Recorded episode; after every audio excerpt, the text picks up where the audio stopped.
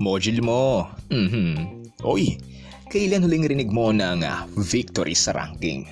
Yung thesis mo pa, buddy. Naku! Jowa pa more. Hulaan ko. Stress ka na, no? Stress is our natural response to a situation. It is unavoidable. It triggers stress hormones in our body including adrenaline and cortisol. By the way, cortisol causes an increase of heart rate and blood pressure. In psychology, stress is a feeling of emotional strain and pressure.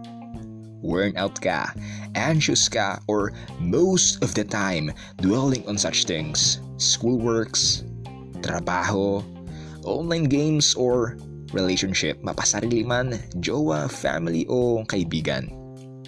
Don't worry buddy, normal lang yan.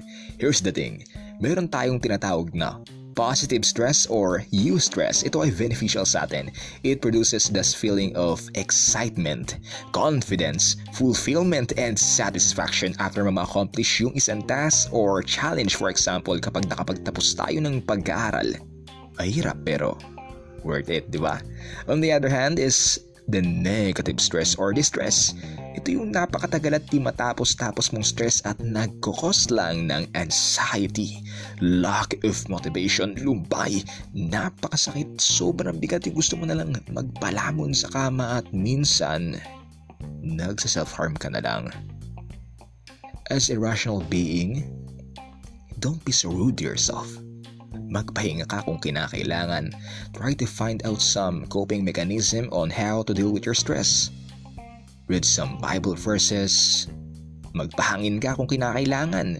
In short, maglaan ka ng oras para sa sarili mo. Hindi ka robot. Dahil ang stress laging andyan, unavoidable nga, di ba? If we can't avoid it, we should find ways to handle it. Carl Montanes, your speaker.